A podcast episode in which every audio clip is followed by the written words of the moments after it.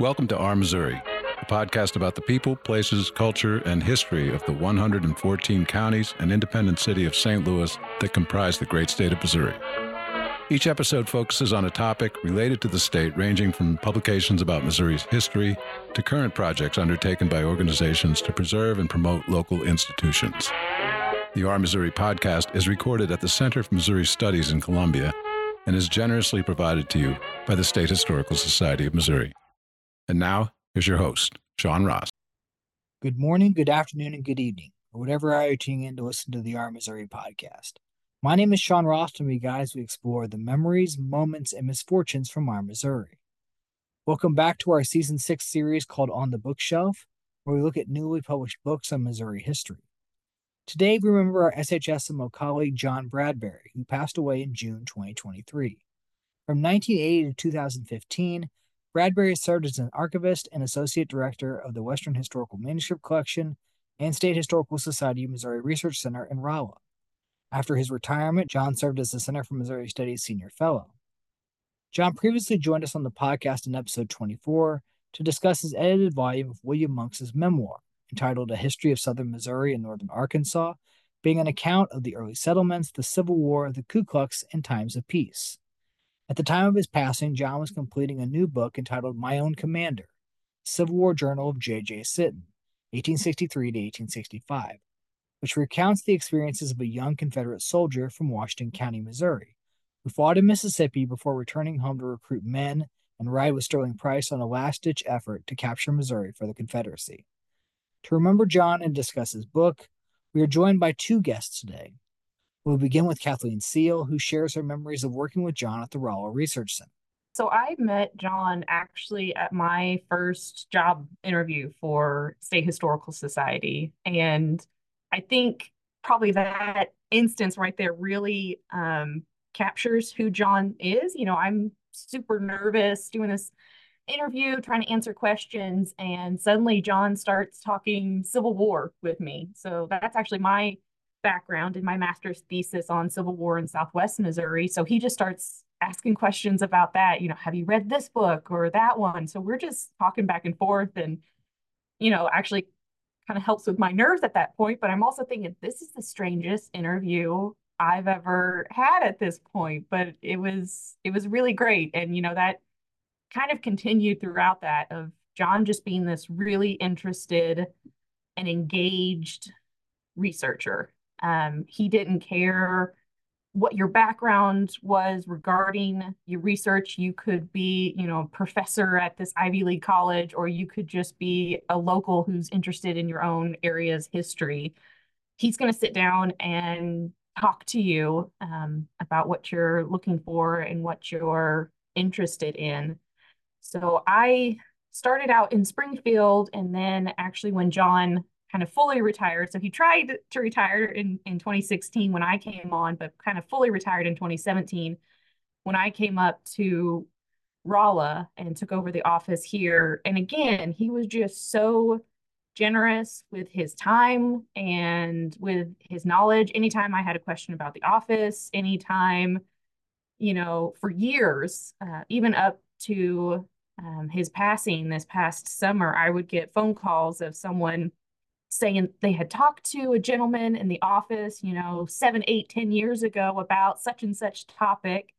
And John would remember them. He, you know, maybe not everything about all those conversations, but the fact that he made such an impact for so many people, just trying to help them with whatever research they were looking into. He had his areas certainly that he focused on, but, you know, he wouldn't shy away from trying to help somebody else find, you know, that one more record to help kind of crack open whatever research that they were doing. So that's kind of what I remember most about John, is just being very, very generous. He was always very supportive of me, maybe more so than, you know, I thought maybe I was capable of, especially coming into this position so new. It was only my second year before I came up here to Rolla, but he's like, no, you've got this, you know, fully supportive, and, you know, pushed me, you know, to take on other projects and stuff that maybe I was more hesitant about, but was certainly very glad that I did so.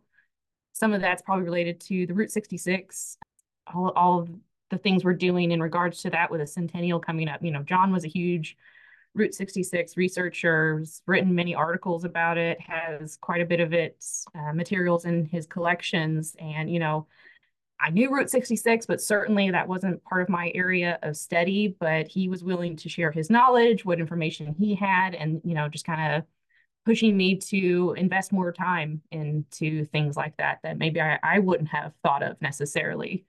So, yeah. And it's been interesting. I'm working on processing right now. He donated his family donated his postcard collection, but then also his research papers to the office. So I'm working on processing those right now. So it's been several months and probably be throughout the rest of this year of, I get to kind of hang out with John a little bit more, going through some of his research and, you know, seeing some of the humorous emails he's written back and forth to colleagues, because that was another big part of him, was very funny guy. Always enjoyed a good laugh. So many, many times spent with him, and as he called them, the old geezers. So any of the people that he had met over the years, you know, many of whom he worked with on different projects, you know, he was always willing to share, you know, and trying to include me with some of those. So a lot of knowledge base there, a lot of great people that I got introduced to because of John and the relationships he had built over the years with these people. So yeah, those are some of my most lasting memories I think I've got of John. Certainly the most impactful for my life, of having met him and everything that he got me involved with. Our second guest is John Brenner, who is managing editor of the Missouri Historical Review at the State Historical Society of Missouri, and served in an editorial role on My Own Commander. Welcome to our Missouri, John. Thank you so much. Thanks for having me on. Now, let's get a little bit into this overall book project. Where does it begin? What's the origin story for John Bradbury's book here? Well, it goes back quite a few years. I actually approached John about another Civil War book project, and in the end, we decided to go a different direction. So he came to me with the idea for J.J. Sitton journal becoming a book. And well, first of all, let me just explain that J.J. Sitton was a Civil War soldier in southern Missouri. He was a Confederate. Kind of unusually, he kept almost a daily journal of his experience during the war, and continued it long after the war too, although our book just focuses on part of the Civil War period. And, you know, so really it's an unusually thorough and large personal record from someone involved in wartime activities in southern Missouri. So that's kind of what makes the journal stand out. John acquired it himself. You know, he was a prolific archivist and the head of our center down in Rolla for many years. And so he acquired this journal about, if I remember right, about 15 years ago now, and thought it was one of the best things he'd ever seen on the Civil War. And of course, you know, the Civil War was one of his big interests. So he was really excited to do a publishing project with it, and that as I learned more about it, I said, sure, let's do this. Now, in an editorial role, you're obviously connected with the Missouri Historical Review, but in working with this book, take us a little bit through the process of being an editor and working with someone who you worked with on a regular basis for the society. Well, I mean, you know, John was a unique individual, and I think as a scholar, what kind of stood out to me about him is you know, he started at the center in Rolla in 1980, I believe. So he'd been at this a long time, and he was, you know, an archivist as well as a historian. And I think that the one really shaped the other in both directions. But you know, to me, what stands out about working with him as a scholar is just his background as an archivist. And you really see that in the sources for the Sitton book, just how thoroughly he knew the ground down in southern Missouri. Of course, he built a lot of the archival collections that we have, but he just knew what the records were, knew what all the kind of smaller local publications are as well. You know, a lot of publications that are smaller publishers don't get the kind of circulation the bigger publisher would get, but very good work and hard to keep track of or read all of it. Just, just the effort to come across it all and keep abreast with it. And, you know, no one did that better than John, I think. And so, I mean, that's kind of the first thing about working with him that stood out is just how well he knew the ground, and that really shaped who he was for us to work with as editors.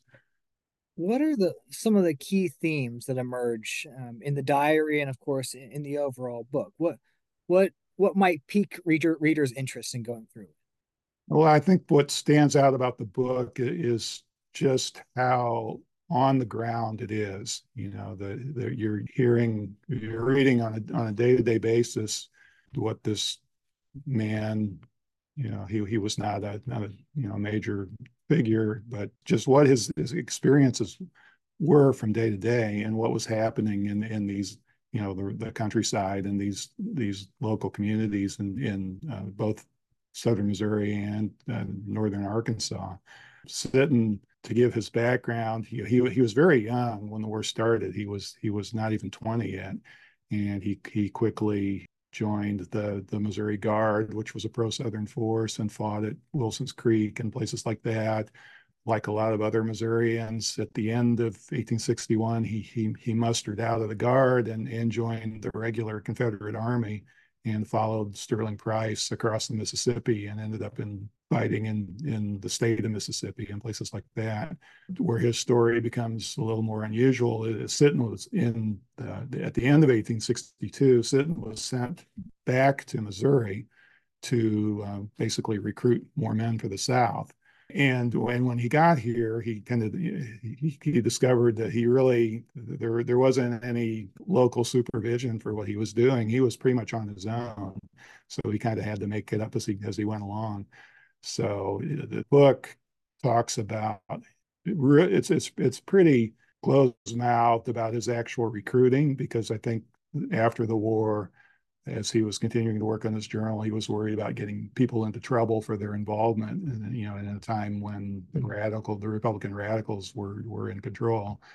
So you don't hear a whole lot of detail about the actual recruiting, but what he does write about is the family he stayed with in the north part of Arkansas, where he just kind of established his home base on this guy's grain mill, and the social activities that took place during the war. I mean, there were a lot of available women, widows, quite a few of them, and he was a young man, and so he was, you know, courting lots of different women.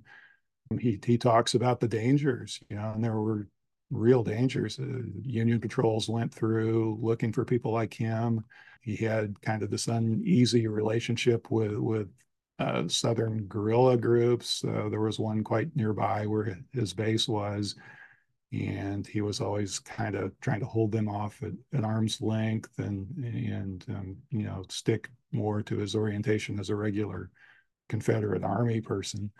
So the theme, I mean, there's not a theme to the book, but what it offers is just these very close observations about that part of the state. And a lot of the people who've contacted me interested in the book and wanting to know, you know, should I buy this? What's in it for me? They're interested in their family history or the history of their particular town, and you get quite a bit of that from this book. There are, you know, all kinds of people mentioned, from, you know, briefly to more extensively, and then just the descriptions of these places and what was happening there from 1863 till Sitton joined with Price's raid in late 1864 and left this part of the state. Now, over the course of this book, you obviously had many conversations with John about his thoughts on it, his interpretations. What did he talk about in terms of what he wanted readers to take away from it? And what do you hope that readers take away from the book? Really broadly, what I think I wanted what he wanted. I mean, I think he wanted people to come away with just a better understanding of Missouri and the Civil War. You know, what kind of a place this was, who the people were, how they thought, those kinds of things. And, you know, everybody's going to get a little something different from the book, I think. But from my own standpoint, Missouri in the Civil War, it always kind of puzzles me. We were such a divided place, and, you know, down to the level of, you know, and Sitton's family itself is a good example, or within the same family, some people would side with the North and others with the South. And I always have puzzled, you know, how could that have been? And what exactly led people to make the choices they made? Sitton kind of represents a particular viewpoint, but an interesting one for Missouri, because I kind of go back to the 1860 presidential election in Missouri, which Missouri was peculiar because it was the only state that gave all of its electoral votes to Stephen Douglas, you know, in the whole country, the only state. You know, the four candidates, Abraham Lincoln finished fourth here. He was sort of the unequivocally northern candidate. The unequivocally southern candidate finished third, and a pretty distant third. And then the two people who were neck and neck were the kind of middle position people, which were Stephen Douglas with the Democrats and then John Bell with the Constitutional Union Party. And it's interesting, you know, Sitton had one uncle who was a Unionist. He had another uncle who was a Southerner, but was a Douglas man. He said his own father was a Breckinridge man who was the Southern Democrat.